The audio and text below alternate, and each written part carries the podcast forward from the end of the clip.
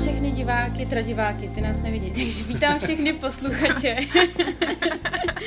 vítám všechny posluchače u 12. dílu našeho podcastu. Kdo si ho zapnul dneska poprvé, tak my jsme Hanka a Amálka. Já mm-hmm. jsem v Čechách a Amálka zdraví z Islandu. Jo, jo. A dneska tady máme hosta, který už s námi jednou na podcastu byl a díl s ním měl velký úspěch a právě jsem dostala několik zpráv, jestli bude nějaký pokračování. Takže tady opět vítám Zdeňka Šimanovského. A ahoj, dobrý. což je psycholog a muzikoterapeut. Nevím, jestli jste slyšeli díl předchozí, pokud ne, tak si určitě pusty, kde o sobě pan Šimanovský už něco i říká. My dneska se spíš budeme věnovat asi tématům, který jsme si připravili. Ale jenom krátce, eh, pan Šimanovský je teda psycholog a muzikoterapeut, se kterým jsem se seznámila na eh, vysoké škole, kde doteďka stále ještě vyučuji. A konstelář, taky dělám konstelace. A taky dělá konstelace, což eh, je jedna z taky super věcí, kterou, kterou jsem díky panu Šimanovskému poznala. Tak já bych možná se rovnou pustila do tématu, který jsme si připravili. My jsme minule probírali téma ego, a dneska uh, bych možná začala rovnou tím tématem duše. Protože to mi přijde takový krásný jako spojení. V lidových písničkách je hodně často duše, dušička, že jo? A ono eh, za totality se vlastně to moc nesmělo, nebo nikdo vlastně si to moc z vědců nedovolil, že jo, hovořit o duši. No a přitom psychologie je věda o duši. Mm-hmm. Jo? Mm. Takže to je takový jako takový protimluv, no, ale je to něco, co není úplně jednoznačně exaktně pojmenováno, každý má trochu svoji představu. Moje představa je taková, že je to taková složka v nás, která není hmotná, ale která nás spojuje s tím univerzem, která je vlastně taková přímá linka do toho vesmíru k tomu, k tomu hmm. zdroji, hmm. ta duše. No. Hmm. Ale fakt je, že se stane, jak jsme o tom egu, že, a to v těch konstelacích bývá taky, že někdo se proti té duši, proti vlastní duši se vzepře. Udělá takovou hmm. spouru. Hmm. Jo? A je to často z toho důvodu, že když byl malý, tak když jednal spontánně, jak se říká, z duše, ze srdce, tak dostal za to prostě za uši a naučil se, nebo získal dojem, že ta duše mu vlastně škodí. Mm-hmm. Když ho vede do toho upřímného jednání, takže tehdy vždycky dostane výprask třeba, no a takže to svedl na tu duši a za, zapřel se proti vlastní duši, no to je, to je pak hodně smutný. To potom se vlastně snaží jednat především asi z toho ega, z toho pocitu nějakého. No, protože nic jiného nemá, že? Jasně. Potom, mm-hmm. jako když má pocit, že ta duše je špatně a nechce jí, no tak co mu zbývá? Tak má, má možnost jenom pořád něco předstírat, hrát, mm. hrát sebe naprosto upřímného, takového, jako, jeho, jak se patří všechno, no, a tak, mm-hmm. tak v tom jede celý život někdy, mm-hmm. no. Jak kdy. No jenom jsem se chtěla teda zeptat, jestli to chápu dobře, že vlastně k vrácení e, jakoby ke své duši je vrátit se teda ke svému vnitřnímu dítěti? No, to já mám dojem, že ta, to téma nebo to, ten pojem vnitřní dítě hmm. vznikl za socialismu, kdy se nesmělo říkat duše, takže to vnitřní Aha. dítě je takový srozumitelný, že ho dítě každý zná. A e, podle mě je to ekvivalent, je to totéž. No. Mm-hmm. A Dobře. jo, je to, je to hodně důležitá věc, protože člověk, když se vrátí k sobě, sám k sobě. Já třeba mám takovou, eh, jenom odbočím krátce, takovou relaxaci, kterou jsem kdysi udělal, dal jsem ji na YouTube a už má skoro 200 tisíc chlednutí, mm-hmm. což mě moc potěšilo. A to je právě setkání s vnitřním dítětem. Jo? A je to s hudbou Petra Piňose, kamaráda, který má krásnou relaxační hudbu. A tahle ta relaxace vlastně dovoluje těm lidem, kteří se uvolní, zavřou oči, třeba leží, je tam u toho oheň jako vizuálně a ono jim to dovoluje se potkat prostě se sebou, mm-hmm. se svou duší, což mm. je moc prýmá. Mm-hmm. No. To je docela zajímavý. Teď s tím ohněm jste mi připomněl, že já teď čtu knihu Cesta od Brandon Bass, nevím, jestli vám to něco říká. Mm-hmm. A ona tam právě mm-hmm. taky v tom svém léčebném procesu uh, se, ona teda jakoby se setkává s lidmi, s kterými kdysi třeba něco zažila u ohně, jako v hlavě, ve svých představách.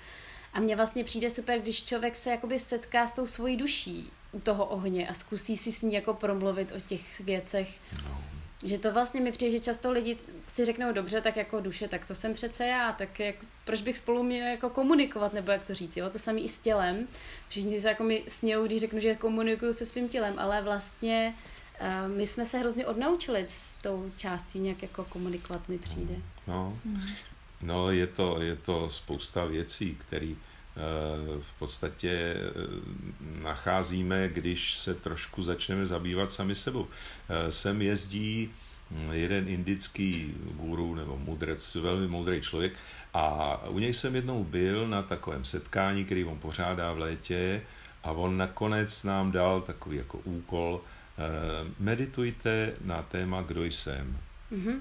Jo? A my jsme ještě s kamarádem přišli na to, že když opravdu meditujete a jdete do, do hloubky toho tématu, kdo jste, tak zjistíte, že vlastně nevíte. Jo, a to je ono, to je právě to krásné, že pak zjistím, že vlastně vůbec nevím, kdo jsem a mám šanci se začít objevovat, hmm. jo. Když někdo má pocit, že to je prostě úplně jasný, no já jsem prostě Franta Horáček, že jo, který dělá tohle a cítí se takhle, všechno je to jasný, tak má tak jako zavřeno ze všech hmm. stran a nemá co hmm. uh, objevovat. No. Hmm. Hmm. Hmm. Jo, já si myslím, že vlastně to jako uh, přiznat si, že něco nevím, je hrozně jako super věc. Mm. A dovolit si to jako nevědět je další super věc, že pak člověk má tu ten prostor teda se něco dozvědět. Než když vlastně dělám na všechny strany, já všechno vím a už jsem si vši, všechno No, no, no. Ono s tím souvisí eh, taková obava, že jo? Obava z neznáma. Hmm. A je moc přímá prostě si dovolit eh, nevědět, dovolit si jít do toho neznáma a No a prostě zkusit hledat věci, které nevím, jo, které mě můžou překvapit a tím je ten život zajímavý. Mm-hmm. No. Víte, ještě k té duši, mě napadlo kolikrát, že vlastně, jak když jsem studoval psychologii, že, tak tam jsme měli klinickou psychologii, duševní poruchy, že v, v MKN desíce jsou prostě popsány všechny duševní poruchy a mě to, eh, teď možná jak si klasičtí psychologové se budou chytat za hlavu, a mně to vždycky připadlo, že to není správná terminologie. To jsem zrovna si říkala no, teď, když no. jste to začala říkat. Že, že ta duše jako... vlastně nemůže se porouchat, protože mm-hmm. duše je něco, co je eh, vždycky zdravý, aspoň mě to tak přijde, ale to, co se porouchá, je, eh, jak člověk bere tu duši, to ego, jak se na ní nastaví, jaký vnímá, jo jak to ego si vytvoří nějakou vizi svého života, svého prožitku a, a i vizi té duše. No a tam je asi ta porucha spíš mm-hmm. často, no ale to je takový dojem. No, no já právě taky mm-hmm. zrovna, když jste to co říkal, jsem si říkala, duše podle mě jako není duševní porucha, protože duše je něco, co no. uh, se podle mě nemůže porouchat přesně jak říkáte. No, no a přesto máte spoustu popsaných duševních poruch a duševních nemocí, že jo? No, možná právě to potom i může zamezit, zamezit tomu jako léčení, eh, že vlastně člověk má pocit, že je porouchaný on no, a no, vlastně no, to tak no. není. Jo, mm-hmm. jo, přesně. Já jsem byl jednou lékaře a ten mi říkal, uh, přemýšlejte nad tím, že to může špatně dopadnout. Rozumíte, jako on vám, uh, on to myslí dobře, to je prýma člověk, ale on vám jako řekne takovouhle informaci, tak já jsem mu s dovolením teda doplnil a přemýš, taky budu přemýšlet nad tím, že to může dobře dopadnout. Dobře, no jasně. Jo, no, no. Takže to je vlastně i v tom, v tom, eh, čemu se říká ty duševní poruchy a duševní nemoci. No. Hmm. To je hmm. složitá záležitost. Já jsem kdysi pracoval v Bohnicích, že, v léčebně, jako ošetřovatel, dva roky jsem tam byl a tam jsem se setkal s mnoha lidmi, který vlastně měli problém hlavně mnoho z nich v tom myšlení, jak byli zvyklí myšlet, myslet, jo? Hmm. o čem myslet, jak myslet a vlastně se utápěli v tom, eh, že to myšlení jim vytvářelo pořád nějaký dramata a vlastně to myšlení jim vládlo. Mm-hmm. Jo, vždycky, když člověku vládne myšlení, tak to je problém. Mm-hmm. Když ta mysl slouží jako sluha nebo asistent sloužící, Pomocný. to je výborný. Hmm. Mysl je úžasná věc, ale nesmí se dostat do té pozice, že začne vládnout člověku. Hmm. Hmm. Jo? Hmm. To jsou pak lidi, kteří k vám přijdou a říká, prosím vás, já nemůžu, nedávno byl u mě člověk, takový, já nemůžu přestat myslet, já pořád myslím, já nemůžu usnout, prostě port mi to jede v té hlavě, no to je ono. No jasně.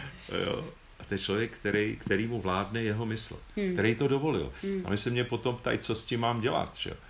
Já se říkal, no víte, nebo říkám jim, eh, často je taková jedna metoda, která, prosím vás, řekněte mi to, já to zkusím. Že? A... Já, já si popřemýšlím si nad ní. jo, já si, já si ani ne, ne, to nejde právě, ta metoda se jmenuje meditace. A meditace hmm. je prastará věc, tisíce hmm. let stará, že, kterou na východě užívají miliony lidí. A vlastně ten důležitý princip meditace je v tom, že já ukázním tu mysl, že jí dám tu stopku, že ji nechám odpočinout a jak si s úctou jí teď prostě nechám mlčet. Hmm. Jo, to je princip meditace. No, a to je výborný, protože vlastně se člověk naučí s tou myslí zacházet. A ta mysl začne respektovat to, že on jí dá prostě tu stopku, když on potřebuje. Mm-hmm. No. Mm-hmm. Jo? A těch meditací mm, je hrozná spousta. Že jo? Těch, té meditace v tanci, je meditace Ošova, meditace za chůze, když jdete, mm. že jo? Mm. dáte si nějaký bod třeba 100 metrů před sebou a jdete k tomu bodu a řeknete si do té chvíle, než dojdu k tomu bodu, nebudu přemýšlet. Mm-hmm. Jo, prostě jdu, dýchám, je mi dobře, uvolněně, ale nemyslím. Jakmile přijde myšlenka, neřeším, nechám jí plavat. Hmm. Jenom jdu. To je meditace za chůze, že? Mm-hmm. Samozřejmě meditace v sedě, kdy člověk sleduje svůj dech. No, meditace je skvělá věc. Bohužel e, asi nikoho nenapadne, že by se mohla učit třeba dě, děti ve školách. To no. souhlasím, no, to by byla podle mě super věc. Já zrovna v poslední době se totiž hodně setkávám s tím, že se mě hodně lidí ptá, jak jako teda mají meditovat, protože se bavíme, já říkám, že medituju a že to je strašně super a že to prostě na sobě cítím, jak to pomáhá. A oni vždycky, no a jak to teda mám udělat? Já si vždycky teda sednu nebo lehnu a furt nad něčím přemýšlím. A to jako, a musím si teda k tomu pustit nějakou hudbu, nebo to mám dělat jako v tichu, nebo mám si zapálit svíčku. No, a no. vlastně no. jako hmm. je super, že o tom takhle tady mluvíte, protože já jsem přesně říkala, meditace může být různá. Někdo medituje při sportu, někdo medituje přesně za chůze, někdo medituje, prostě pustí si hudbu a někdo v tichu jenom sedí. Ale jde přesně o to uh, být v tu chvíli jenom prostě být a nemyslet na nic. A když něco přijde, tak přesně nechat to prostě odejít. No. Hmm. No někteří, někteří zenoví mistři třeba říkají, že meditace je cokoliv, co děláte se stoprocentním soustředěním. Mm-hmm. Že třeba když myjete nádobí a jste na to naprosto soustředěná, je to taky meditace. Ano. Jo? Hmm. No. Jo, jo, to vlastně taky, uh, je to vlastně ten stav, kdy člověk přestává mít pojem o čase, že jo, že začne být tak hrozně jako na něco soustředěný, no. na něco jakoby v tu chvíli, musí tam být ten pocit tady a teď vlastně. Hmm. No, a zase, abychom to ne, nebrali jenom z toho hlediska, že to tak jako pěkně popíšeme a vymyslíme, tak uh, ještě bych k tomu přidal jednu věc, která mi přijde podstatná, a to je prožitek. Mm-hmm. Jo, když já o něčem přemýšlím a třeba, já nevím, se mi povedlo něco, co jsem udělal, dokázal, co mi to povedlo, tak já o tom můžu přemýšlet. A nebo já si můžu dát ten čas a prostor na to, že to jakoby oslavím. Mm-hmm. Ať už s lidmi, anebo sám v sobě. Jo, že to prožiju, mm. to, že se to povedlo. A na to se dneska taky moc neobrací, jak, to je pravda. jo, no. zřetel, jak lidi jedou, jedou v tom fofru. Tohle je dobrý, to se mi povedlo, to je samozřejmé, že jo, a jedeme dál. Ale neusnout no. na Mavřínek. jo, jo, jo. Neusnout na Mavřínek a už prostě, a co máš dál, no. Jo. Jasně. Hmm. A užít si to, hmm, prostě hmm. udělat si tu chvíli, kdy, ale to je i v menších věcech, nejenom když člověk vyhraje nějaký závody třeba, ale i v daleko menších věcech vždycky by tam měl být ten moment, kdy si eh, dopřeju na chvilku třeba to uvolnění a prožiju si ten pocit, který mi to přináší. Hmm. To je moc důležitý. Hmm. Tohleto. A někdy to je automatický. Lidi, kteří jsou v pohodě, třeba učitelky, některý, který jsou takový moudrý a laskaví, taky jsou takový. Tak eh, ty to mají a ty to ty děti naučej, aniž by jim to říkali. Prostě oni to dělají a ty děti to okoukají. Mm-hmm, že? Mm-hmm. Jo, že si o něčem povídají a je to fajn a teď si dají tu pauzu a teď si to prožijou. Na chvilku, hmm. na chviličku jenom. Pak zase jedou dál. Ale jsou lidi a to jsou takový ty, co jedou na výkon. Že? Hmm. Takový ty hmm. posedlí tím výkonem. Výkon většinou je k tomu, aby maminka konečně viděla, jak jsem dobrý, že jo? nebo tatínek, aby mě konečně viděl. No. A takový člověk si nedopřeje. Jakoby ani neměl eh, právo být šťastný a spokojený, že se mu něco povedlo, protože furt, furt, furt je tam to, kdy už ten tatínek a on, ten tatínek to neuvidí většinou nikdy, nikdy. nebo maminka. Hmm. No. Hmm. Protože jako to vlastně není ani o tom, co on dokáže, ale úplně o ničem jiném ještě. No, no, no, no. Hmm. Jo, takzvaně jet na výkon, no, to hmm. je problém strašný spousty lidí, no, hmm. a, a já jsem to v podstatě měl taky dlouhá léta, že jo, jsem se snažil pořád jsem měl dojem, že bych měl ještě víc. A tam je, tam je problém, že člověk vlastně nevidí hranice, protože jakmile máte hranici, tak už je ve vás ten pocit, že tu musím překonat. Že? A, a, a další hranice, a to překonám. A pak furt překonáváte nějaké hranice. Jo, v jedné reklamě bylo, jak plavec plave a teďka jako je první, ale probourá tu stěnu a plave dál, že? Furt plave. No. Jo. A když hmm. prostě mm, takhle jede člověk na výkon, no tak si hmm. nedopřeje to hmm. uvolnění. A Ale i upřímně, mně přijde, že takhle ten svět je teď, my jsme se o tom vlastně i bavili trošku v nějakém předchozím podcastu, ještě hmm. s jiným hostem, že nám přijde, že ten svět je takhle teď trošku nastavený na ten výkon, že vlastně reklamy nám říkají přesně, jděte přes svoje hranice a když vás bolí hlava, vemte si prášek a můžete znovu prostě makat hmm. a, a že vlastně ten prostor pro to dát si uh, ten čas na to to vstřebat, na to mít radost, na to vlastně něco nedělat, jo. Mně přijde, že spousta lidí kolem mě neumí nedělat, nebo neumí jen tak si sednout a nic nedělat. Ne, kou, ne koukat na televizi a pustit si fotbal, ale fakt jako nic nedělat. A nebo když to takhle udělají, tak mají jako pocit, že mají jako pocit viny, že, že, málo, no, že, že jako nic nedělali, jo. No, no. já jsem včera nic neudělal, to bylo hrozný, jo. A hmm. vlastně uh, mně přijde, že my máme od malička pocit, že pořád bychom měli něco dělat. A co tam děláš v tom pokoji? Tam nic neděláš, tak dělej něco. Tady no. ještě musíme umýt nádobí. Tak no vlastně... jasně, no. Ale takhle honí, eh, takhle honí to ego, že jo? Ať už se člověk takhle honí sám, nebo ho někdo honí, nebo je zvyklý hmm. od malička, že ho prohánějí rodiče, potom babička, potom pančitelka, potom vychovatele, jo? A honí se to ego, aby si dokázalo, už konečně, aby si dokázalo, že opravdu existuje. Jo? A je to ego to nikdy nedokáže, že ono neexistuje, protože to je maska. A maska, která je posedlá tím, aby si dokázala, že opravdu existuje, že jo? Hmm. No tak ta, to má těžký a prohání sebe, prohání ty ostatní, když se potom dostane třeba na místo nějakého šéfa, ředitele, hmm. tak prohání 50 lidí. Ono to vypadá, že všichni podávají ten výkon, Jasně. ale je to trochu pološílený. Hmm. Chtějí všichni dokázat, že ten pan ředitel opravdu existuje. A on je v tom egu, v té masce hmm. a je posedlej z toho, že to furt jako není ono. Že to ego nikdy není spokojený. Hmm. Ego by teoreticky mohlo být spokojený, pokud by se mu dostalo jako opravdu eh, uznání, že existuje. No, což se mu někdy dostane, ale spíš je to léž vždycky, že? A je to na chvíli. Ale to ego je maska, prostě maska je maska, nic jiného. No. Hmm. I když chápu, že jako mm, někdo jí má, protože opravdu... Adelko, jste chtěla něco říct, ne? Uh, A už no, se jak sám nadechujete.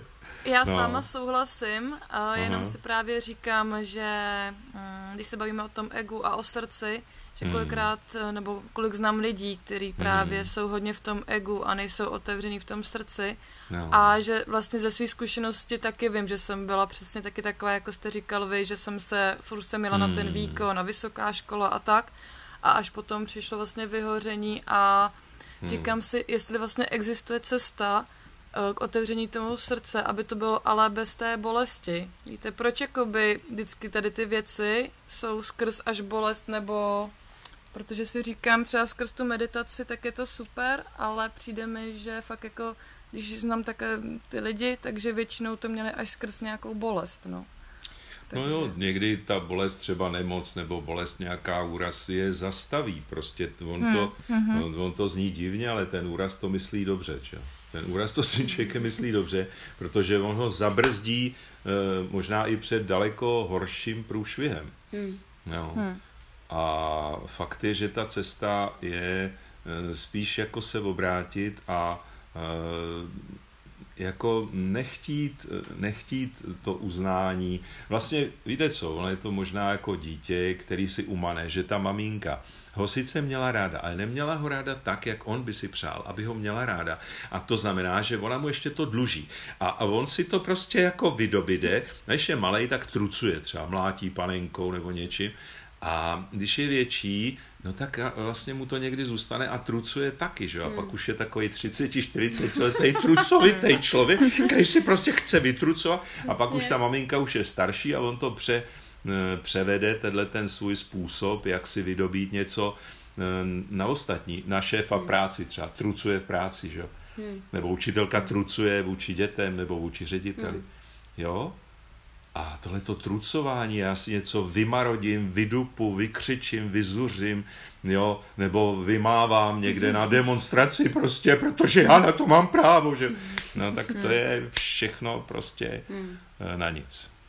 A já možná bych k tomu ještě řekla, že mně právě přijde Amal, že uh, tam jde hodně o to, uh, právě, že my, jakože si nemyslím, že to musí jít nutně přes bolest, že spíš jde o to, že my, jak jsme v tom od malička, tak my hmm. vlastně jakoby se to tak nějak jako naučíme, že je těžký se to jakoby nenaučit, když to tak řeknu, a potom to přes tu bolest většinou právě projde. Nebo no, musí no, no. jako nějak asi projít. Já taky nevím, úplně si tomu rozumím a Malko, jak to myslíte, ale ta bolest hmm. většinou přichází jako informace, že jdeme někam blbě, že jdeme špatným hmm. směrem nebo jo, špatně.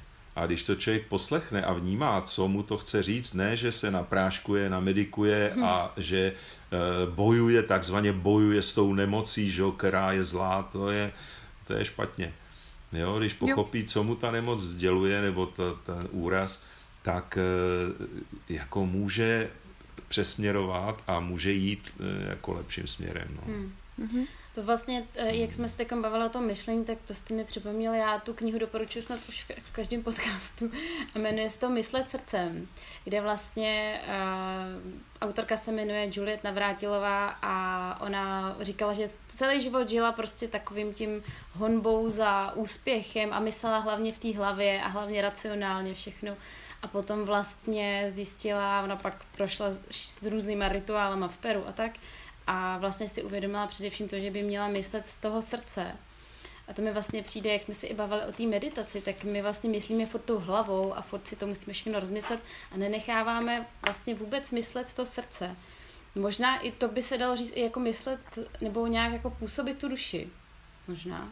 Víte, na tohle to je uh, úžasná hudba Mm-hmm. Protože to není fráze, že hudba jde od srdce k srdci. Samozřejmě, když někdo dělá profesionálně hudbu, tak musí hodně nastudovat, rozumově se zabývat tím, ale eh, ta hudba sama potom je právě něco mimo tu mysl.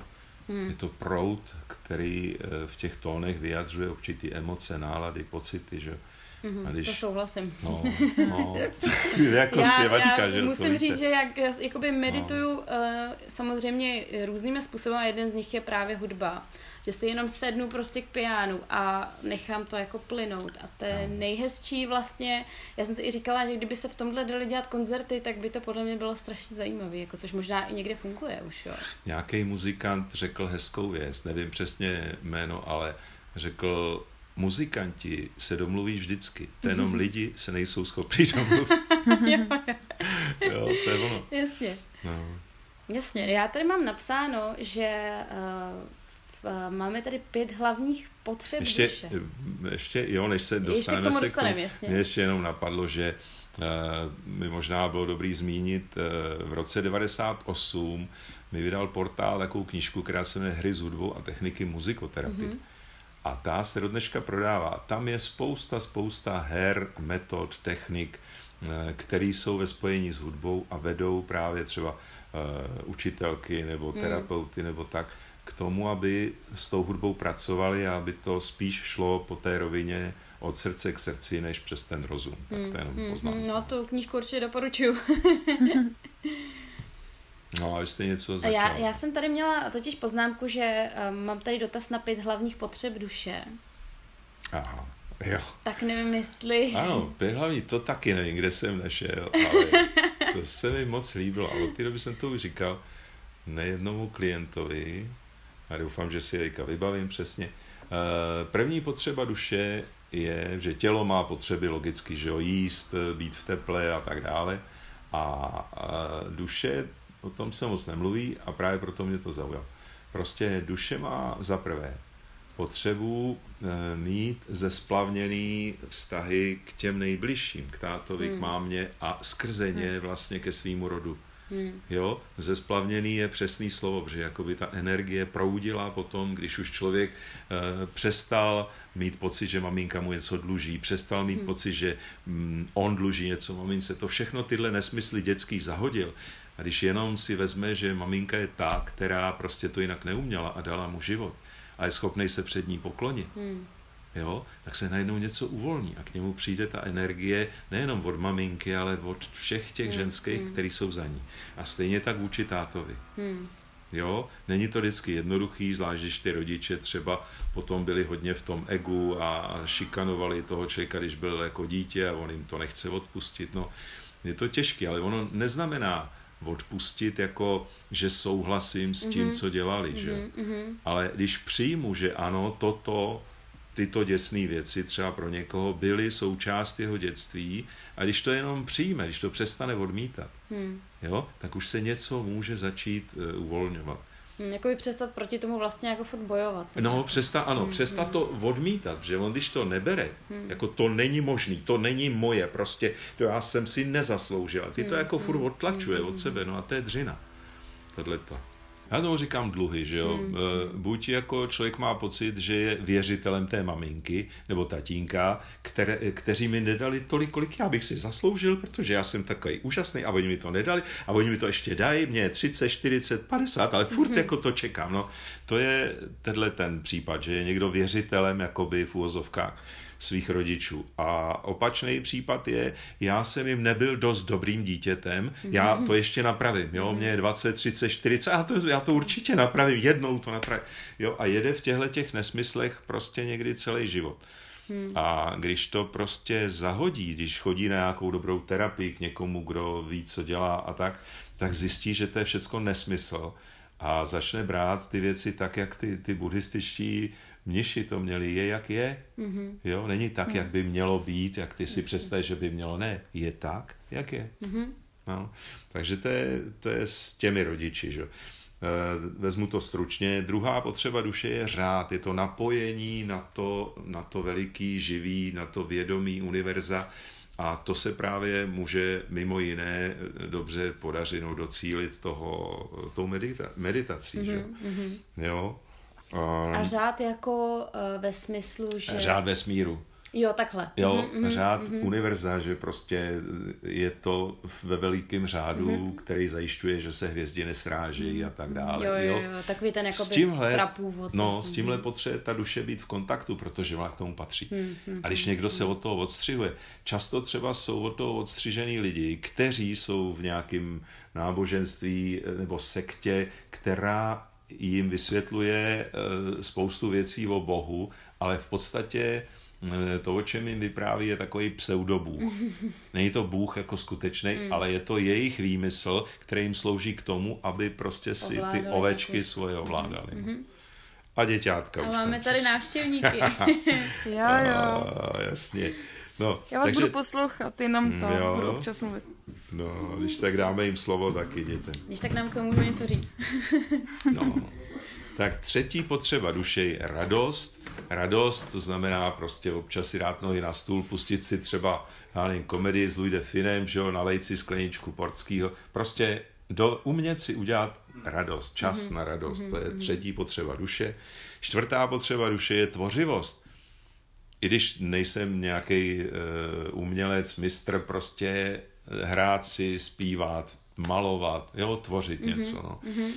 A pátá potřeba duše je otevřená budoucnost, to znamená mít se na co těšit, mít před sebou něco, co mě dává tu radost, že něco přijde hezkýho a tak. No. Mm-hmm. Čili to je mm-hmm. pět potřeb duše. No. Mm-hmm. Dává to velký smysl, no. Dává no, to velký no. smysl. A myslím si, že tady ty části by asi měly být nějakým způsobem jako vyrovnaný, že, že když se hmm. někdo moc jako soustředí na budoucnost, tak potom samozřejmě je to zase jako taková ten extrém, Měly by být naplněný a měly by být naplněný v klidu, protože ono, když je někdo v tom tahu toho výkonu, hmm. jo, který um, zařizuje to ego, tak uh, on dovede třeba zahrát, že je veselý, smutný, šťastný, ale hraje to. Hmm. Jo? A hmm. není to, není to doopravdy. A problém je, že on postrádá soucit jak k těm druhým, tak postrádá soucit i k sobě Sám samým. Sobě. Hmm. Hmm. No. Takže to je, to je pak těžký. A no. třeba setkáváte se hodně takhle v té, té praxi s tím, že právě nějaká z těch potřeb třeba chybí jako nejvíc? No určitě, no. Tak když se na ně podíváte, tak ta první velmi často lidem, kteří prožili něco špatného nebo uh, v těch svých vzpomínkách upřednostňují tu vzpomínku špatnou na ty mm-hmm. rodiče, že? a teď mm. už vlastně celý jim to stemní, ten, ten, mm. ta představa mm. toho dětství. A tak. Vlastně. No, tak ty nemají ten, jo, tu splavnou energii od těch rodičů třeba mm. a mm. schází jim hodně. No. Mm. Tam vlastně to asi všechno docela začíná tady u těch, hmm. v tom hmm. dětství a když tady ta věc není úplně jako, eh, nechci říct vyřešená, ale jako že k ní nemáme nějaké jako... No vyřešená, to je V podstatě slovo, asi jo. No. Tak potom asi je těžký vlastně nějakým způsobem ty ostatní... Mm, no jo, ano. Protože když někdo mm, má třeba s tím rodičem takový jako spíš závislý vztah, že tatínek třeba byl neúspěšný Eh, výtvarník, no tak on jako má pocit, že si nemůže dovolit být on úspěšný a šťastný. Mm-hmm. Jo, protože jak by to ten tatínek jako cítil, když on by si dovolil být šťastný. No, no tohle mají lidi taky. No. Jasně, a ono potom se to prolíná do těch vztahů, co mají s těma ostatníma, že jo, potom to jde no. ruku v ruce, že prostě pak třeba máme tu tendenci té závislosti i k těm partnerům, že jo. No, pak hmm. máte takový ty strašně zodpovědný a ustaraný lidi, hmm. kteří jsou třeba na vycházce, ale furt jsou ustaraný, protože prostě furt musí zařizovat spoustu věcí, no. Hmm. Jo. A nemají prostě z toho života radost, no. Hmm. Jak třeba, eh, nebo teď nechci nějaký krátký návod, ale prostě jak je třeba možný se k té duši nějakým způsobem začít jako vracet, jak se navrátit k tomu, aby jsem s ní začal komunikovat a cítil vlastně tu svou podstatu. no jednoduchý návod. Víte co? To máte jako s kočkou. Já teďka uh, bývám občas u přítelky a tam má kočku. A ta kočka na začátku mě sekla, jo, protože se bála. Hmm. A ona je taková polodivoká. A postupně jsem vždycky na ní v líně promluvil, nebo jsem jí něco dál, pohladil jsem jí a nikdy jsem na ní jako nebyl prudký a tak. Hmm. A dneska ta kočka už se se mnou kamarádí. Hmm. Jo, mně přijde, že s tou duší to je trochu podobně, že to nejde na povel. Hmm. To je něco jako, že já musím respektovat, že ta duše jako je živá bytost a já k ní musím najít uh, určitý Eh, přístup a nějakou taky úctu k ní musím mít. Hmm. Ta kočka vnímá, že já ji beru jako živou bytost a mám k ní určitou úctu. Hmm. No. Tak jednou mi načurala do bod, že tak to, ta, ta úcta úplně tam nebyla, ale to ona věděla a asi tím něco chtěla vyjádřit taky. A občas si ty kočky tím značkou třeba i jako u teritorium svoje, tak možná no. to bylo jako pozitivně. No já jsem ji nepustil na balkon, jo, nebo se jí to dotklo a to, to je jiná věc. No. no to víte, no, když takovou duši taky nevypustíte, tak vám ne, taky ale... načurá domů. no jo, no, ano. Tak ta duše se rozlobí, nebo jako něco podobného se děje, no. A fakt je, že mm, tam je důležitý opravdu to, mm, jako ne, netlačit, nesnažit se, nejet na výkon, na povely, no. Hmm. Jo? Já někdy s klientama, když se o tom bavíme, protože jsou věci, které ty lidi zajímají, tak eh, si vzpomenu, jsem viděl takový kreslený vtip kdysi, ale ten nějak s ním souvisí, že to je vlastně i v sexu, že jo. A tam byl uh, obrázek, žena prostě taková vnadná, byla v posteli, natěšená, že jo, a kresba jenom uh, perovka. A tam seděl vedle ní zády k vám, jako seděl člověk a vedle nahej chlap a vedle měl um, uniformu složenou na tom. No, a takhle jste viděla jenom pistoli a jak si na něj mířil a říkal, stůj nebo střelím. Rozumíte? Tak to, takhle nedocílí prostě.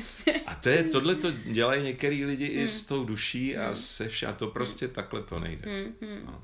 je pravda, že spousta lidí si řekne, no tak já teda se napojím na tu svou duši a teda budu jí poslouchat a, a to přesně je ten opak, že jo. Jako poroučet vlastně sám sobě, jako ty... No, no, no, no, no. A ono v těch konstelacích tam je taková věc e, hierarchie, jo. Jeden z těch systemických zákonů důležitý je respektovat hierarchii, hmm. že něco je větší, někdo je větší, někdo je menší. Že třeba rodiče jsou větší a děti jsou menší. A když to ty děti respektujou a ty rodiče taky, tak všem je dobře. Hmm. Jo? A zase ty rodiče mají své rodiče a vůči ním jsou zase tyhle ty rodiče menší jako děti, že jo, vůči hmm. svým rodičům. No a to je ta, hier, ta pyramída, že jo. A když tohle to lidi respektují, tak je naděje, že, že jsou v pohodě, že je jim dobře. No. A není tam potom třeba taková ta možnost toho zneužití eh, toho, toho že jsem větší, že často mi přijde, že občas se stává, že jako ten, některý ten rodič má jako pocit, že teda je jako vševědoucí a no. nejenom rodič, jo, ale třeba i učitel a že vlastně už jakoby nerespektuje, že i to dítě je nějaká osobnost. Jako neříkám, že hmm. pak jsou samozřejmě i opační případy, kdy dítě řídí skoro jako život rodičů, jo, ale jenom jestli tady v tom jakoby asi by taky měla být nějaká rovnováha. Hmm. Hmm. No jo, no. To jo. Mě teď napadly čtyři myšlenky najednou, takže jsem to... Ale to určitě, tak postupně. No, no postupně. Ono, hmm, je to, souvisí s to s tou pravdou, jo. Hmm s tou pravdou, protože Počkejte, jak se to říká? Řekněte mi to, Anko, že, ještě že vlastně mi přijde, že někdy ty dospělí třeba trochu zneužívají to, že jsou jako no, větší no, nad těma no, no, dětma. No. Že vlastně mají jako tendenci tu svoji velikost jako až přehánit, jako že, že jdou do té jako vševědoucnosti. No, to je jasný, jo. Já už vím, co jsem chtěl. Že vlastně s tím někdy souvisí ta uh, lež, jo. Hmm. Že někdy ty rodiče lžou těm dětem a mají pocit, že to je v jejich prospěch těch dětí. Hmm. Hmm. Ale ta lež skoro vždycky prostě škodí a hmm. mate. Hmm. A když je to lež o něčem velmi důležitým, tak to mate toho čeká na léta. Mm-hmm. A on je takový třeba inteligentní, ale takový mimoň. Jo? Protože prostě on furt něco cítí tím srdcem a ono to furt míjí tu mm. realitu. Mm. Jo? E, abych nemluvil jenom mm, obecně. E, měl jsem v tom výcviku jednu, jednu kolegyni, která e, ve 40 letech byla takováhle milá, příjemná žena, ale taková mimoňovitá. Že? A ona se v těch konstelacích nějak jako dozvěděla, nebo přišli jsme na to, že vůči tomu svýmu otci vlastně nějak necítí vůbec nic. Že? A dali jsme tam zkusmo jejího biologického otce. A najednou tam byla veliká katarze, mezi nimi začala proudit energie, rozplakali se, objali se Hmm. A teďka co s tím? Ona měla informaci, že možná její tatínek, který do 40 let byl její tatínek, takže možná to není její hmm, táta. Hmm, hmm, hmm. Jo, tak přišla domů a on teda už nebyl ten její táta naživu. A ona přišla domů a e, říkala mami, hele, jak je to, e, je můj táta opravdu můj táta? Hmm. A teď maminka katolička udělala scénku, říkala, Jožiši Kriste, Bůh tě slyší, potrestá tě a tak dále, že No, ale ona se nezalekla. Ona říká, hele, je mi 40 a já mám právo hmm. vědět pravdu, že? Mm. Načež ta maminka se odmlčela, a jenom se to úplně obrátilo, ta maminka se rozplakala, opravdu z duše, mm. a řekla, hele, my jsme ti lhali, my jsme ti celý život lhali, já už ti to teda řeknu. No a řekla jí, že jako její tatínek je někdo úplně jiný. Mm. Jo? A ona potom po 14 dnech mi napsala e-mail, a ten mě hodně jako dojal, protože ona jí ta maminka dala kontakt na toho skutečného tátu, tátu. a ona tam psala, navštívila jsem ho a zjistila jsem, že je to moudrý 90-letý muž, který bydlel v naší, bydlí v naší ulici, hodinář, který mě celý život potkával. A věděl, že jsem to já. Ty brdě. A on to věděl a nechtěl jim bourat rodinu. Tak to je silný příběh. Jo, a má zjistila, že má pět no. sourozenců a 20 eh, dalších hmm. neteří a tak dále. Mm. Mm, to je brdě. No. To možná ještě přemýšlím nad tím, jestli nevysvětlit, co ta konstelace vlastně tak trochu je, protože pokud někdo neví, tak možná tak on ho zmátlo, eh, že se objali, když tam vlastně jakoby nebyli, tak jenom jsme vysvětlili, Jsou zástupci, jak to funguje. No, to, mm-hmm. ta, ty konstelace je taková metoda, kterou vytvořil Bert Hellinger, Němec, který byl dlouho v Africe a tam se naučil mnoha zajímavým věcem a spojil ty mm, záležitosti, kterým se naučil s metodami evropské psychoterapie a vytvořil prostě metodu systemické konstelace. Hmm. A v té metodě se používá zástupců, kteří prostě jakoby e, přijmou tu energii té postavy, za kterou stojí zástupně. Třeba vy byste si tam postavila ne, hmm. svoji maminku a babičku a sebe, dejme tomu, že teď si vymýšlím, že byste si chtěla s nima nějak jako vyřešit, hmm. narovnat vztah. No a ty dvě ženy, které by tam stály jako vaše babička a maminka, i když o vás nevědí vůbec nic, vůbec neznají tu maminku a babičku, tak uh, velmi rychle, pokud jsou uvolněný a v pohodě, tak velmi rychle jim přijde ta energie těch, mm-hmm. těch žen, za který stojí, že jo. No, a s tím se potom pracuje, že jo, když je to celá rodina a tak dále. Mm-hmm. No, je to metoda hodně zajímavá a podle mě je to taková metoda budoucnosti. Mm-hmm. Jo, jako kdysi nadávali na psychoanalýzu a bylo to něco jako eh, od ďábla pomalu a dneska ji mnoho lidí adoruje. Tak eh, tohle je zase taková špička toho, toho mm. vývoje mm. psychoterapie, myslím. No. A je možný uh, k vám někam takhle chodit na konstelace? Možná posluchače by zajímalo. Jistě, no tak uh, já je dělám jednou za měsíc, uh, už dlouho, už několik let v divadle Kampa. Mm-hmm. Mám to na webových stránkách www.simanovsky.cz a v divadle Kampa to je celá sobota vždycky od 10 do 17 hodin. Přijde tam taková komorní skupinka, třeba 14-15 lidí a mm, s těmi pracujeme takhle tímhletím způsobem na jejich prostě tématech, která si přinesou. Mm-hmm. No, nejčastěji rodinná témata, zdravotní témata, pracovní, že jo, z firmy nějaký problémy, vztahový, většinou jde o vztahovou hmm. rovinu. No. Hmm. A když tam někdo přijde a třeba bojí se, že bude muset něco o něčem mluvit, tak asi není úplně nutný jakoby tam být uh, akční, spíš jako, že může třeba přijít poprvé nějak se jenom... Určitě, no tak někdo se někdo se bojí tak, že se přihlásí a, a pak vůbec nepřijde. jo, to se říká prekonstelační syndrom. To se tak bojí, že pak napíše, omlouvám se, zálohu si nechte a já prostě, já, když tak na příště někdy. No. no a třeba pak přijde někdy časem.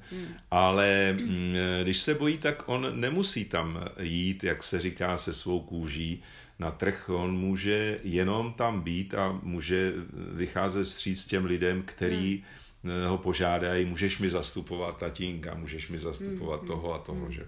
A on si ochutná v těch cizích příbězích, co to je, jak to funguje a příště nebo přes příště už se odváží a jde tam s tou svou hmm. věcí. No. Hmm.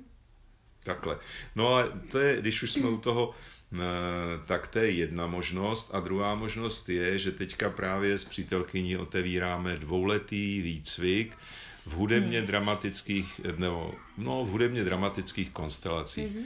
Jo, jsme spojili prostě různé metody z muzikoterapie, z dramaterapie, s konstelacemi a eh, vyvažujeme to tak, že je tam část toho, co se tam dozvídají ti účastníci, je část eh, metody, techniky, možnosti a druhá část je osobní rozvoj každého toho člověka, hmm. jo, aby ty metody, techniky potom nepředváděla třeba učitelka sama eh, nerozvinutá, že jo, sama hmm, prostě hmm. neurotická a teď jim pere ty krásné techniky, že to se někdy děje a to ty děti prostě, no to je medvědí služba, že jo. Jako jsme minule říkali, ta touha uh, páchat dobro. ne, to páchání, ano, přesně, no, no, no. Jasně, jasně, takže kdybyste někdo zatoužil po konstelacích, tak na stránkách zdeněkšimenovský.cz Ne, www.simanovsky.cz tak, tak tam najdete, když tak potřebné informace. No, teďka bude, e, přes léto ne, ale jedna akce bude 19. září. Už se tam vytváří ta skupinka. Hmm. Už mi pár lidí napsalo 19. září e, v podkroví divadla Kampa. Mm-hmm, mm-hmm. No já tady mám potom, že jsme ještě řešili další témata, jako je třeba téma hry jak v současném světě hrajeme nejenom na jevišti, ale hrajeme si tak nějak i v tom skutečném životě. No, to je, to je téma. ono je smutný, že někdy eh, se ty hry hrajou a lidi zúčastnění vlastně si vůbec neuvědomujou, že to je hra, akorát si uvědomují, že to nějak štve a že to je divný a nepřirozený, ale ne, neuvědomují si, že prostě třeba ta učitelka hraje na to, že ona je přece dobrá učitelka, některá jsou samozřejmě prýma učitelky.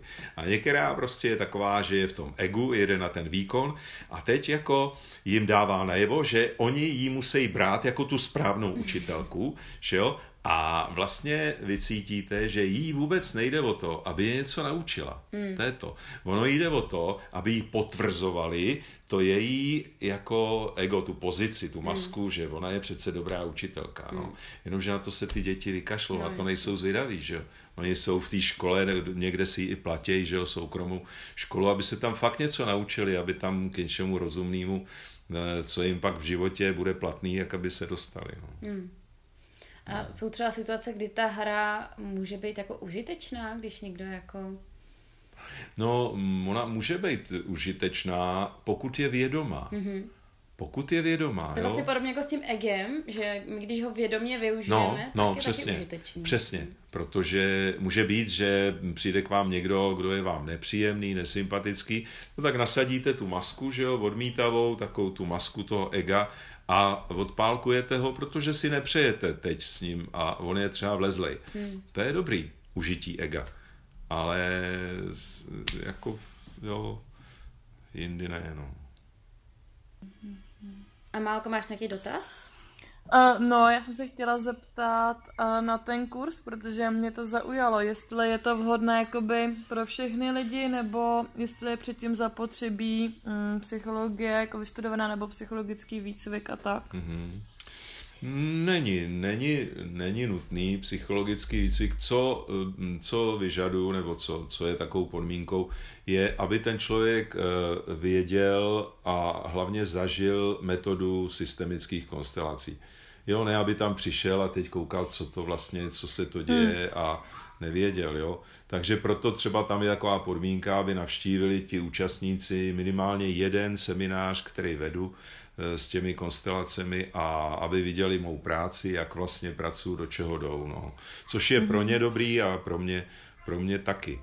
No. Mm-hmm. To si taky myslím, protože ono zase přijít na konstelaci bez toho, aniž bych věděl, jak to bude fungovat, může být potom uh, docela šok, no. takový šok. No. Mm. A že ty lidi vlastně by je to mohlo odradit, i když vlastně by to byla hrozně velká škoda, protože by třeba nebyli připravení na to, co se jako bude dít. Jo? No, to je pravda, ale moje zkušenost je, že já to už eh, dělám teďka po osmé, že jo Uh, už uh, tam hmm. na těch webových stránkách tam mám uh, ukončené výcviky a těch je už uh, vlastně sedm, že?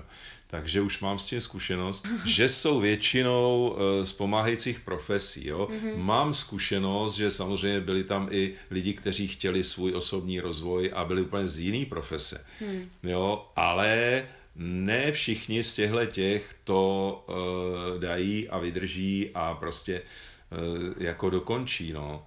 Hmm. Jo, ale lidi, kteří třeba pracují s dětma a chtějí něco nového, chtějí se mm, jako dostat, jak se říká, do své síly a být těm hmm. dětem daleko víc platný, než jsou, no tak ty tam vydrží a s těma je radost pracovat, hmm. protože to má smysl, že jo. Oni v tom vidějí smysl, já v tom vidím smysl, hmm. je to fajn, no. Hmm tohle no. A mm, jde o pomáhající profese. Občas tam mývám lékaře, občas tam mývám psychologi, psycholožky, Eh, hodně učitelů, učitelek ze všech možných stupňů, že jo, od mateřský až po vysoké školy. No, takže hodně je to pro, eh, nebo optimální je to pro ty pomáha, lidi z pomáhajících profesí. Mm-hmm. Mm-hmm. No, Dobře. Takhle to Protože je. já v tom vidím velkou zodpovědnost. Takhle, když jakoby pracuji s dětma, tak právě jak říkáte, tak v tom vidím zodpovědnost v tom, že jim chci něco předat. No. A uh, není to vždycky jednoduché, to určitě Hanička ví, taky pracuje s dětma, že to není vždycky s nima prostě jednoduchý a člověk potom má i takovou jako sebereflexi a tak, takže mě to hodně zaujalo teď to, co jste říkal, no. No, no, no. no ono těm dětem je úplně nejlepší předat jak je, jak je skvělý být sám sebou, že jo? Hmm. A to uh, není v nějaký informaci, že jo? že si něco z knížky přečtu, já tím to říkám. To jim dá učitelka, která opravdu je víceméně dokáže být sama sebou, že jo. Mm, jo? Mm. No, a o ty se to vlastně, oni to okoukají, oni ne, že by se to učili, jako zítra mi řekněte úkol, ale uh, oni to okoukají. Děti, napište si do sešitu, je krásné být sám sebou. Opakujte to třikrát. No, to ne, to není. To a já si dozít prášek. Já už vidím, ty, jak některý by revoltovali. Ach jo, já nebudu sám se už to nebaví. Jsou blbosti tohleto, no. Bych radši byl nějaký akční hrdina. no, no, no, no, no. no. No ale ono k tomuhle může dojít, když je hmm. tam některá učitelka nebo vychovatelka, která si to všechno pečlivě nastuduje, hmm. jo, a teď je v tom svým egu a ještě je trošku jako neurotická, že to do nich pálí, jak je to krásné být sami sebou, že jo? a musíte. No tak to je, to je, to je medvědí služba jasně, zase, že? Jasně, to totiž no. není vlastně ta opravdová, jako ten opravdový pocit z toho být sám sebou, to je takový ten naučený, nebo takový no. to, jako mělo by to být pravda, tak já se tím teda budu řídit a tak to teda tak budu dělat. No, no, a vlastně mě přijde, že to pak vede k tomu, že uh, se tam vytrácí právě to, že my, když to tak cítíme, tak oni nemusíme vlastně úplně prvoplánově říct. No, no, no, no, no. Že ty děti to z nás vycítí a to myslím, že je hodně vel, velmi jako podceňovaná věc, že děti jako hodně vnímají. Že s tím hmm. se třeba setkávám často já, že rodiče si myslí, že děti jako neposlouchají, když si třeba povídají, nebo když se hmm. hádají, nebo že to hmm. nevnímají, když něco říkají. Jo.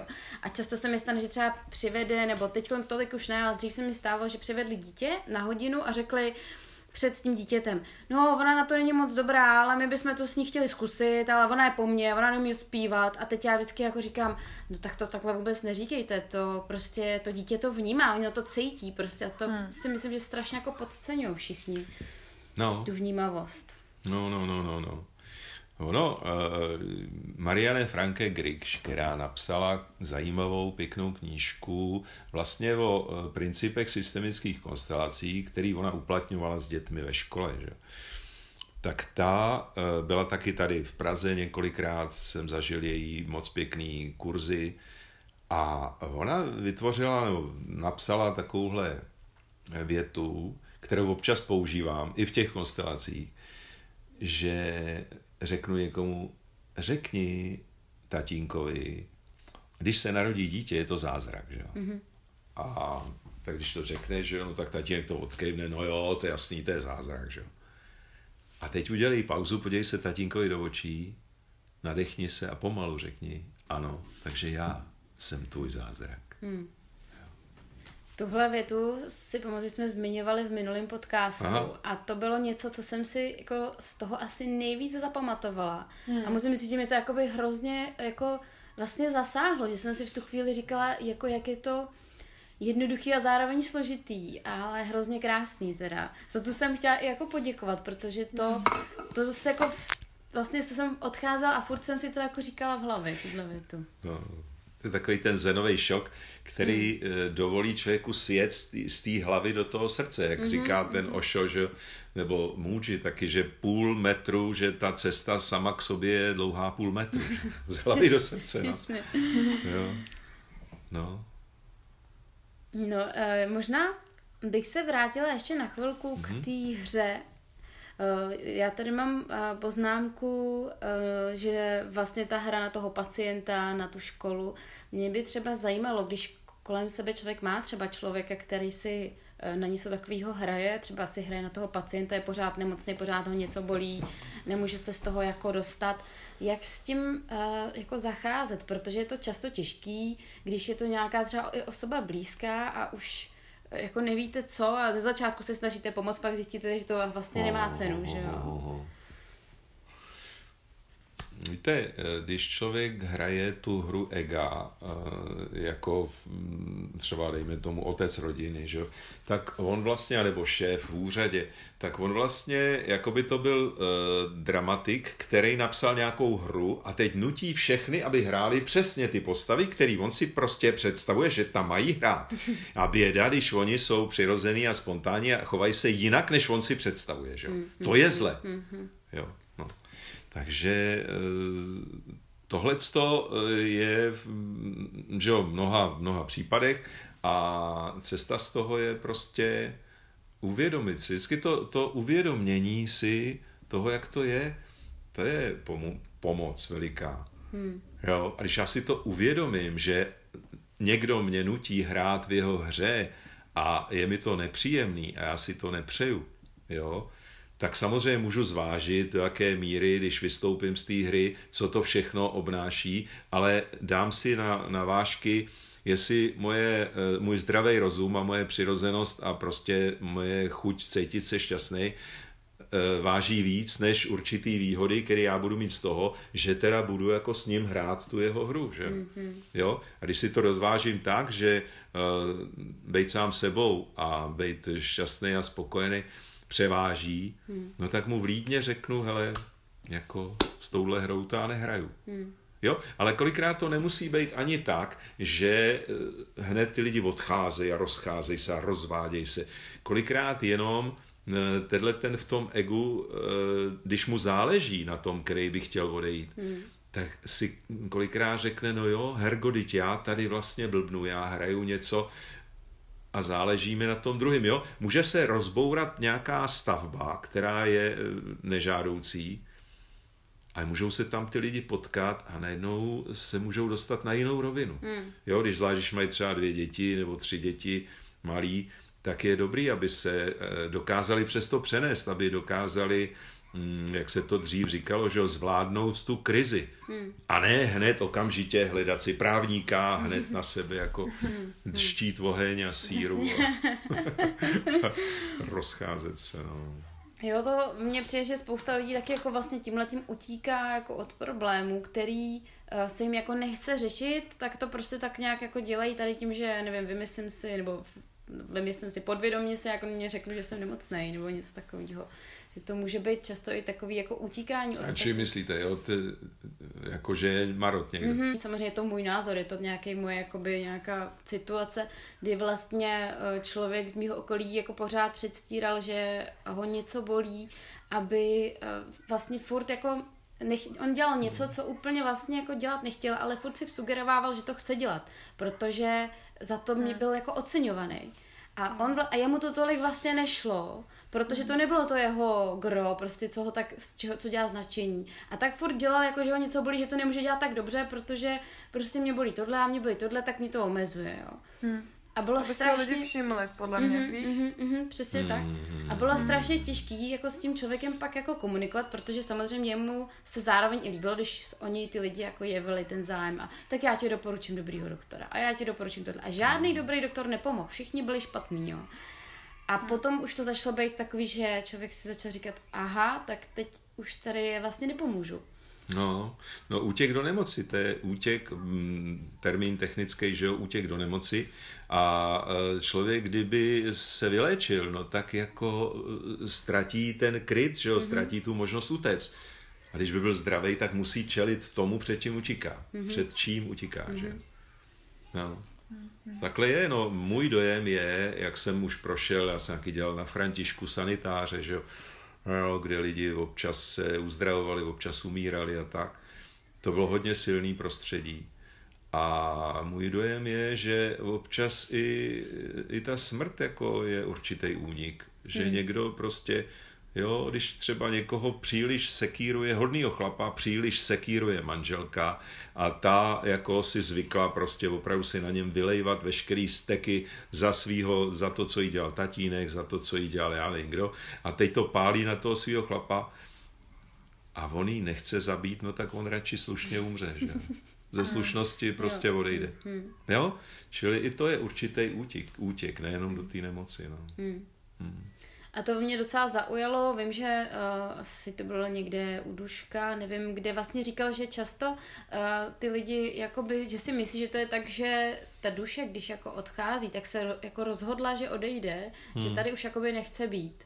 To, to se říká, to říká mnoho, mnoho lidí, guruové a nebo i vědci, kteří se zabývají trochu alternativním pohledem, tohle to říkají, no, že ta duše odchází tehdy, když se rozhodne odejít. Hmm. Jo? Hmm. No, akorát, že to nikomu neříká, protože prostě to jako mm, by bylo výtočně někdo vymlouval, nebo prostě jo, hmm. jenom, je to jenom vlastní rozhodnutí, který realizuje. No. Hmm. Může být, no.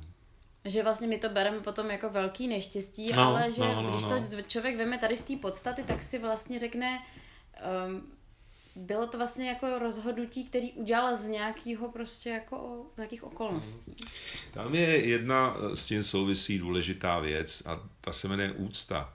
Hmm. Úcta je něco, o čem se poslední dobou příliš nemluví nějak, ale je to škoda, protože v těch konstelacích třeba, když má někdo úctu, úctu k tomu, že babička se rozhodla zemřít a e, její 90, no tak prostě má k tomu úctu a nesnaží se jí nějak jako pomáhat ještě, ještě to přežít. Do, hmm. jo?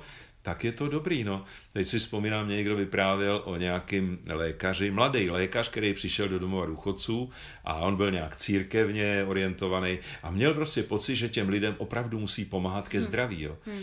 A teďka on tam měl ten, ty, ty elektrody, že jo, kterýma se křísí ty lidi bezvědomí a on prostě, jakmile někdo tam začal umírat, těch 680, hmm. 90 letech, tak ono hned si vzal do ordinace a tam ho prostě budil, křísil. No.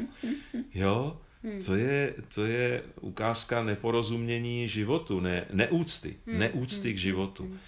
Tak jsem si říkal, že vlastně ono kolikrát ani není, nebo mně tak přijde, že není důležitý, jakýho je člověk vyznání, jaký je, eh, prostě jakou má ideologii, třeba čemu věří a tak dále.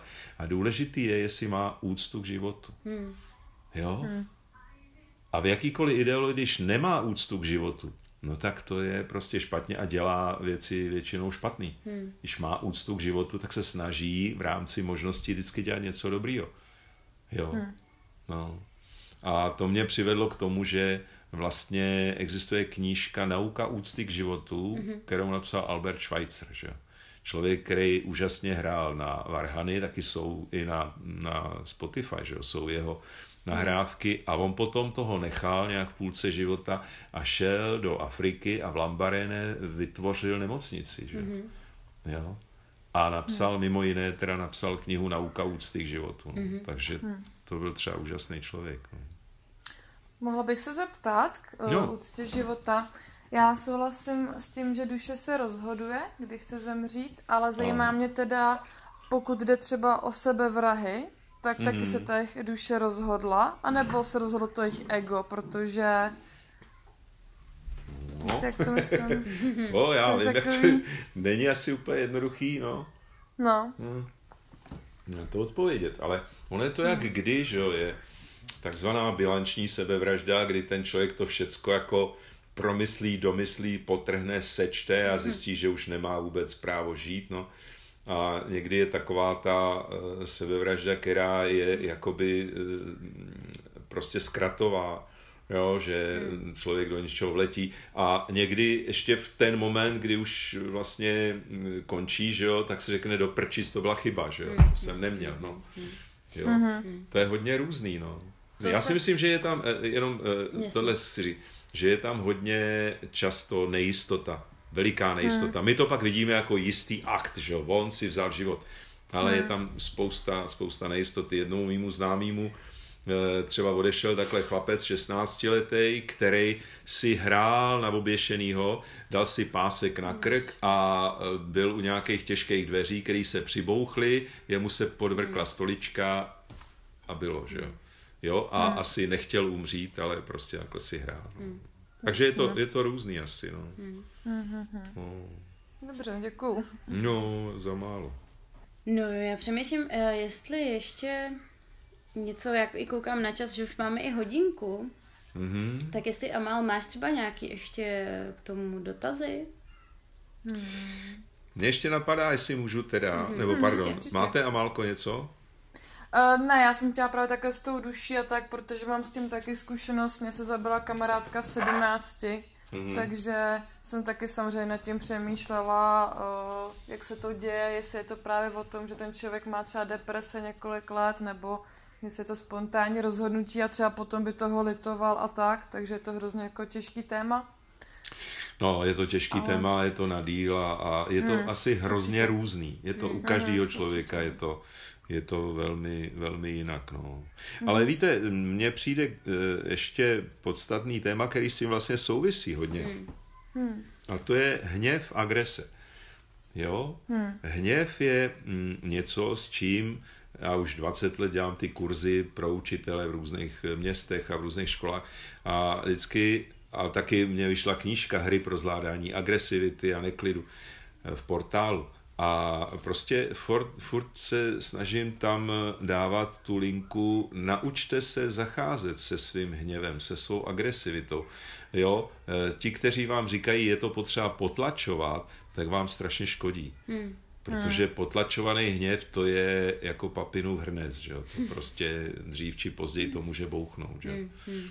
jo? A když to nebouchne na venek, tak to bouchne dovnitř a člověku se eh, vytvoří třeba nějaký, nějaká porucha, problém hmm. zdravotní. Jo? Čili naučit se zacházet se svou agresivitou eh, je podobný jako naučit se zacházet s nožem, se sekerou ostrou, že jo? Hmm. Prostě umět s tím zacházet. Jo. Hmm. Jak se k tomu teda nějakým způsobem jako postavit, když eh, třeba vím, že Um, uvědomil jsem si, že v nějaký situaci prostě jsem vybouchnul, pak jsem si řekl, možná jsem nemusel, nebo prostě bylo to zbytečný. Tak třeba když jsem v té situaci a cítím, že prostě to přichází, že začínám rudnout, tak eh, co třeba v tu chvíli, jako um, jak to, jestli třeba nějakým způsobem se pokusit... Když přichází jako hmm. ten hněv, hmm. no, to je už jako otázka... Nebo je, je jako zdravý ho vypustit, nebo spíš jako... No, jsou uh, možnosti, že jo. Eh, je možnost někoho praštit, je možnost na někoho vykřiknout, je možnost eh, bouchnout do stolu, hmm. je možnost odejít a zařvat si v lese třeba, což je někdy prostě časově Mm, těžký, náročný. náročný, no, i v tu chvíli jsem na tohle jsem našla, teď půjdu do lesa, to je blbost, že Taková no. nějaká uh, pracovní schůzka. Já no. si odskočím. Nebo... uh, jo, ale eh, je to o tom prostě uh, opravdu naučit se s tím zacházet předem, aby v momentě, když už na mě jde ten stek, tak abych já věděl, že můžu ublížit sobě a tomu druhému, ale že můžu taky, že musím potřebu vypustit tu páru hmm. a vypustit ji bezpečnou formou. Hmm.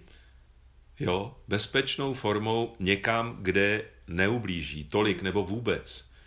Jo, eh, teď mě napadá, tady jedna klientka vyprávěla, taková radikální žena a zjistila, že její manžel je její nevěrný na vesnici, že jo. A zjistila, že on má milenku. A jakmile to zjistila, tak vzala nůž, košerák z kuchyně, že jo, šla na dvůr a podřezala tam všechny slepice. tak jako chudáci slepice, ale na druhou stranu, jo, ona vypustila obrovský, obrovskou dávku toho hněvu a možná eh, ty slepice to vzali možná za toho manžela třeba, nebo jo, kdo ví. no a potom měli měsíc co jíst, čo ale eh, na mě namířit tu agresivitu tam, kde to prostě neublíží, hmm. neubližuje.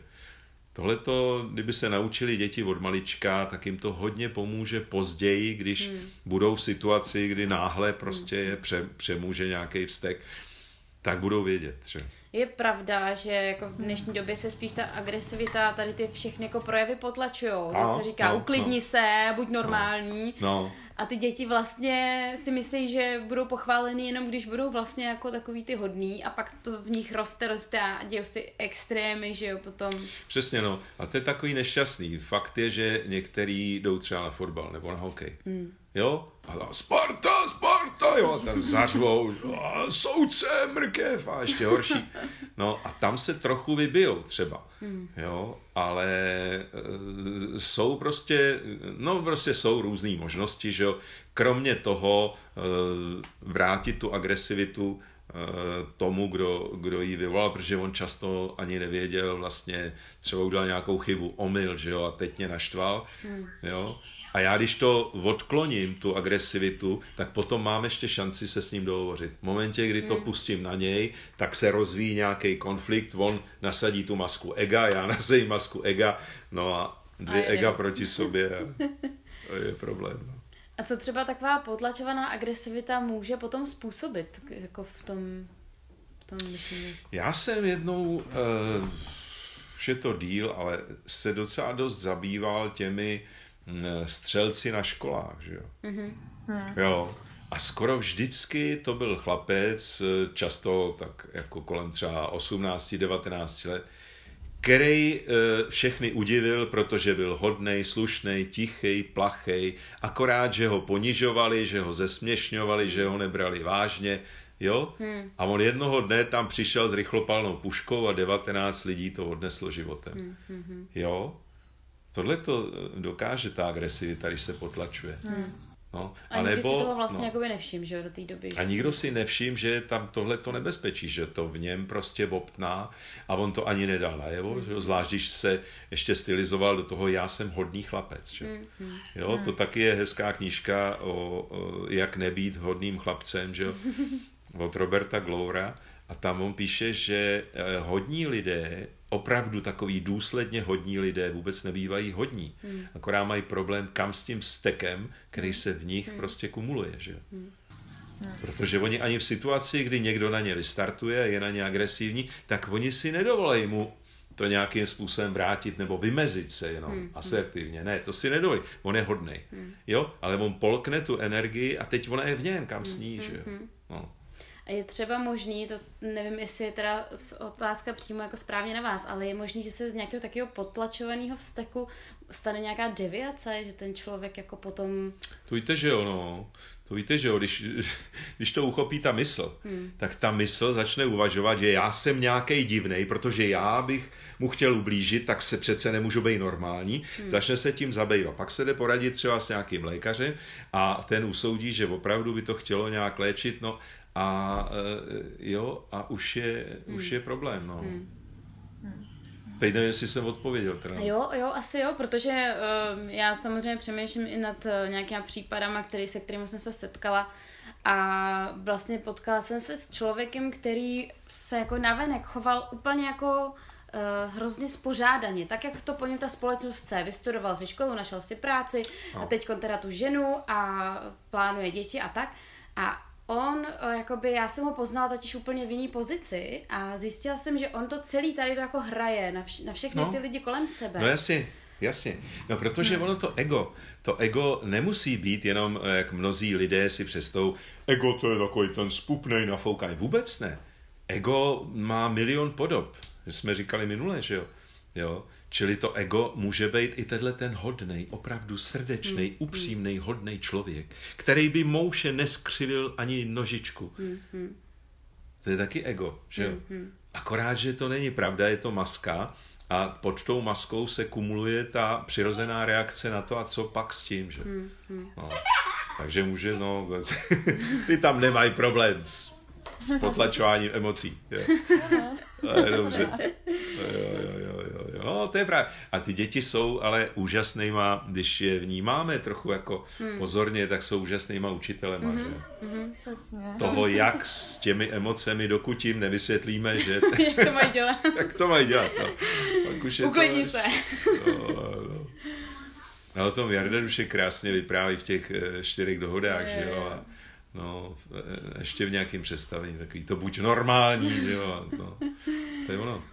To jsem někde četla, že zatím žádný člověk se nikdy neuklidnil po větě uklidni se. tak já se mám uklidnit, já se mám uklidnit. Ty se uklidni a už to jedeš, jo, no. Uh, no. no krásný, pardon, no. Jenom jsem chtěla? chtěla říct s těma dětma, že já si myslím, že to takhle umí teda i ženský státy, protože jak jsem tady na Islandu, tak jsem tady potkala nějaký Španěly a tak. Hmm, a hmm my teda vždycky říkáme s mým kamarádem francouzem, že oni jsou takový drama queen, ale mi se na druhou stranu no. líbí, jak oni to umí všechno hned ventilovat, jo, že... Hmm. No přesně. Tak, že, tak se o tom no. promluvíme a tak je, a hrozně to jako Jasně. na nich obdivu, no. Jasně, to je ono. To je ono. Hmm. A to jsou prostě, uh, teď nakonec i Romové, že jo, cikáni jsou hmm. z mhm. Indie. A to je taky hmm. taková uh, docela horká horký teritorium a Italové a Španělé. Mm-hmm. A to mhm. jsou lidi, kteří e, tu, e, tu impulzivitu mají a prostě ty emoce nedržejí v sobě. Mm-hmm. Jo?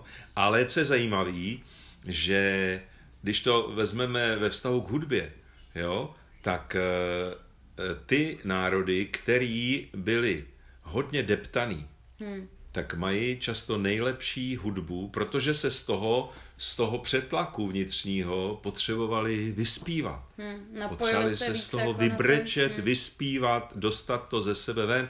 No. A proto, když přijde já jsem nedávno eh, jsem byl v rádiu a tam se mě ptala ta paní redaktorka, co je to muzikoterapie a jestli to pomáhá opravdu a tak. No, tak jsem říkal, to je jako když sedíte, sedí člověk v baru hmm. a e, má třetí sklenici a uvažuje, že se zabije. Teď ona koukala, co je. Já se říkal, a přijde k němu cikán s houslema. Hmm. A ten cikán hraje tak krásně, že ten chlap se rozbrečí, smete ty panáky a hmm. řekne, a teď já mám vlastně tři děti a co já bych se zabíjel. Hmm. To je muzikoterapie. Hmm. hmm. Jo, úplně jednoduše. Hmm. To je to, že uvolní tu emoci a převede ji do vyšší roviny hmm. kulturní, kde už to nemusí tolik škodit a hmm. ublížit. No. Hmm. Jo, hmm. to, to můžu potvrdit i často, jakoby, eh, když jsem zmínila slovo muzikoterapie, tak hodně lidí říkalo, a to je jako nějaký druh hudby, nějaký jako meditační, a říkám, ne, to je jakákoliv hudba, to prostě máš rád prostě, nevím, Arianu Grande, a když ti to prostě vyvolává hezký pocity a máš pocit, že to díky tomu prostě se cítíš dobře, tak to už jako je nějaká terapie, že? No jasně. No, když eh, prostě člověk má nějakou náladu, a pustí si tu hudbu, která mu tu náladu buď podpoří, anebo ho z ní vyvede, hmm, že jo? Hmm, hmm. tak je to prostě forma, hmm. kdy ho ta hudba doprovází. Hmm, no. Hmm, hmm.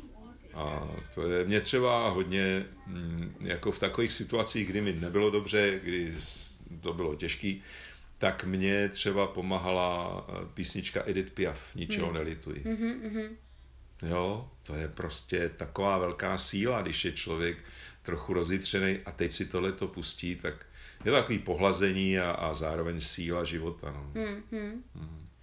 Jo, eh, já musím říct, že uh, nevím, kolik lidí to ještě v dnešní době dělá, že si jen tak jako sednou a poslouchají hudbu. Hmm. Jo, že většina lidí se jde koukat na nějaký film, což může být taky samozřejmě druh nějaký terapie, oh. ale že málo kdy se jako setkám, myslím, že někdo vysloveně si jako lehne a poslouchá hudbu. No. A já si třeba na tady tom strašně ujíždím, i že si jako koupím, koupila jsem si kvalitní sluchátka, abych to hezky jako slyšela a vydržím to třeba hodinu v kuse prostě a jako strašně si to užívám a doporučuju to všem, kdo třeba i neví, jak meditovat, tak prostě tohle přesně, je nějaký druh. Mhm. Přesně, přesně. No. Já v poslední době uh, jsem si navykl, protože jsem dostal uh, jako dárek Spotify bez reklam. Že? A to je úžasná věc, protože tam máte spoustu možností hudby a nic uh, do toho nezařve, žádný kupte si Tatranky nebo tak. A tam si vždycky pouštím při meditaci 528 Hz, hmm. to je údajně základní frekvence univerza. Že? Hmm. A kolem té frekvence je spousta skladeb, které některé jsou špatný a některé jsou úžasný, hezký. Jo? A udělám si z toho playlist a do meditace, k meditaci si pouštím tohleto a to je hrozně příjemný. Hmm. Hmm. Jo? Ta vibrace, vlastně ta základní vibrace, že vstupuje hmm. tím sluchem a člověk se tak jako uvolňuje. No jinak existuje taky taková teorie šesti základních eh, posvátných frekvencí, že? solfeggio mm-hmm. frekvence. No, to já, znám, já znám tady tu, o kterých jste teď mluvil, ale no. tě, tady tě, těch... Uh... Je jich víc, no, je jich asi, těch základních je šest hmm. a najdete to normálně na, na internetu. Uh, solfeggio frekvence, posvátné, šest posvátných frekvencí, údajně se vyskytovaly i v, eh, v těch gregoriánských chorálech mm, a tak, mm. ale i v mnoha jiných eh, skladbách a v jiné hudbě. A je to zajímavý, no. Je to hodně Já zajímavý. jsem slyšela, uh, že v hrobkách v Egyptě, že našli vlastně takový jako nádoby, který, na kterých když se jako hrálo, tak přesně byly nalazený tady ty nádoby na tyhle frekvence. To je v hrobkách, to je v pyramidě. Hmm. A je to v jednom eh, dílu docela hodně zajímavého seriálu Okem boha Hora. Mm-hmm. A je to o pyramidě Sakára. Mm-hmm. V Sakáře byla takováhle pyramida, kde ty egyptiani většinou ve dvojicích prostě tam sedali, že jo, na skřížených nohách A e, průvanem zřejmě prostě e, ty nádoby se rozeznívaly hmm. a ty frekvence je tam dolaďovaly na prostě jejich osobní vyšší frekvenci. No. Tam to je popsaný e, velmi zajímavě hmm. vysvětlený. No. Hmm. Okem Boha hora, nevím, která to je asi desátá, desátý díl nebo tak nějak. Hmm. No, o staroegyptské spiritualitě, to je moc pěkný ten seriál. Hmm. Na YouTube je. No. no tak to se určitě podívám, já se přece o tu egyptologii zajímám už docela dlouho. No, no, no, ale tady v Praze byla výstava egyptská historie, že ale to byly samé věci, věci, věci, mm. věci, že mm-hmm. Krásný, třeba zlatý některý, já něco, ale pořád hmota, jenom věci. Mm-hmm. No, tak e, jsme si říkali, kde je teda ta spiritualita a právě jsme našli tohleto okem Boha Hora. Mm-hmm. Já jsem takhle byla na výstavě uh, Tutanchamon, jak byla vlastně tady ta hrobka. Nemůžu říct, že by to nebylo hezký, ale přesně mi tam chyběl to, co mě zaujalo na, těch, na tom Egyptě. Ta, no. ta, ty, ty věci kolem, ne to, že vidím jako na vlastní oči teda jako nějakou repliku nějakého, to je zajímavý určitě, ale ta spiritualita a ty, tyhle ty věci kolem, no, ty mě no. vlastně jako tam chyběly. Tam někdo hovoří do toho. Tam máme nějaký, to je eh, asi nějakého mimozemštěna. Nějaký video. jo, jo, děti si ale jsou v klidu, teda musím říct, že jsou dneska hmm. úplně ukázkový, jako by věděli, že natáčím, protože hmm. mě nechávají v klidu a to není normální teda. tak to je dobré. Akorát si pouště něco, to je dobře. No jo, takže to jsou takové věci, které mm, celkem Eh, jako jsou podstatný, protože já kolikrát si říkám, že eh, jako i z těch klientů, že jsou to lidi, kteří mají zdraví, mají docela dost peněz, mají byt pěkný nebo do, domek se zahradou. A některý z nich jsou těžce nešťastní. Hmm. Hmm. Jo, čili asi je někde nějaký nedostatek v té stahové rovině, no a s tím samozřejmě pracujeme, ne asi, ale je tam vždycky. A jo, bylo by dobré už některé ty věci uchopit v tom dětském věku a rozumná učitelka, když by je těm dětem podala, bylo by to fajn. No. Hmm. Hmm. Určitě s tím souhlasím. No. No, tak možná to něčím uzavřeme. Ano, dobře. A čím? A právě přemýšlím čím. Já tady mám napsanou větičku, kterou uh, jsem dostala uh, od vás v mailu od uh, nějakého spisovatele, teď to nemůžu po sobě přečíst, ale kniha se jmenuje Úvod do neštěstí. No jo, Paul Václavík, to jsem si říkal, že by bylo hezký taky zmínit, protože Úvod do neštěstí je eh, knížka eh, psychoterapeuta, který je velmi vzdělaný, fundovaný a už ho štvalo, jak ty lidi tam přicházejí a pořád vlastně podvědomně se směřují k tomu, k tomu průšvihu. A on se rozhodl, že napíše příručku, když už teda si ten život podělat, tak si ho podělá opravdu důkladně. No a teď v tomto duchu o tom píše, je to moc pěkný, no. Je to moc hezká knížka, doporučuju. No. A to já tady mám právě citát z té knížky Život je hra, která má jedno jediné pravidlo a to zní to není žádná hra, berte to vážně. No, no, no, no. Ale přesně, tak to je ta jeho poetika. Ale mě ještě napadá jiný citát, který mi nedávno kamarád poslal. A to je eh, z, z, jaksi z díla, nebo z Buddha pravil někde, každý popis reality je pouze dočasná hypotéza. Mm-hmm. To mně přijde velmi krásný, jo, a když někdy člověk slyší ty, ty pravdobíce, který prostě mají tu pravdu a teď mlátějí toho druhého po hlavě obrazně nebo doopravdy, hmm. jo, že on nemá a, a, na, a navzájem, že jo, se takhle přebíjejí, tak eh, by bylo hezký, kdyby jim někdo to na, pověsil nad nima. Mm-hmm. Každá, eh, každý popis reality je pouze dočasná hypotéza. Mm-hmm. To byla hmm. taková uh, historka, kterou asi vyprávěl taky Dušek o nějakém tomu mudrcovi někde v nějakém klášteře, kde za ním chodili ty jeho učedníci a pořád jako říkali, uh, ono je s ním takový složitý komunikovat, protože on vždycky něco řekne, ale pak řekne třeba něco jiného. A pak se ho na to šli zeptat a on říká, no víte co, v tu chvíli, kdy jsem to řekl, tak to byla pravda. Ale ta se hmm. pořád mění, prostě hmm. ta, ta, teď už to třeba pravda být nemusí.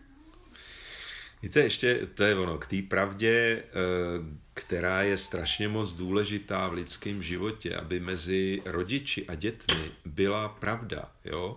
Když tam je pravda, tak eh, i když je místama eh, třeba poznamenaná tím, že někdo je takovej, makovej, naštvaný, ale jako v zásadě žijou v pravdě, tak je to dobrý. Hmm. Jo? Když si lžou, tak to často má důsledky a často dlouhodobě špatný. No, ale já jsem si nedávno uvědomil, že my vlastně, jak si Čechové, máme ve svém znaku mm-hmm. větu pravda vítězí. Ano, ano. No, takže to je pěkný. No. No tak jo, tak já moc děkuji za eh, druhý rozhovor. Bylo mi ctí a jsem moc ráda, že jsme se takhle mohli sejít. Doufám, že se vám podcast líbil a kdybyste měli jakékoliv ještě dotazy nebo třeba poznámky k tématům, o kterých jsme se bavili, nebo že byste třeba chtěli, aby jsme něco dalšího probrali, tak nám klidně napište. Eh, já teda ještě znovu zmíním stránky pana Šimanovského, je to teda www.simanovsky.cz ano, já děkuji za pozvání, mějte se hezky a příjemné léto vám přeji. Děkuji. A zdravíme dětičky taky na Island, ať jsou hodný. A dětičky, ano. Děkuju. Mějte se hezky. Tak jo, taky. Naschranou. Ahoj, ahoj. Ahoj. Ahoj.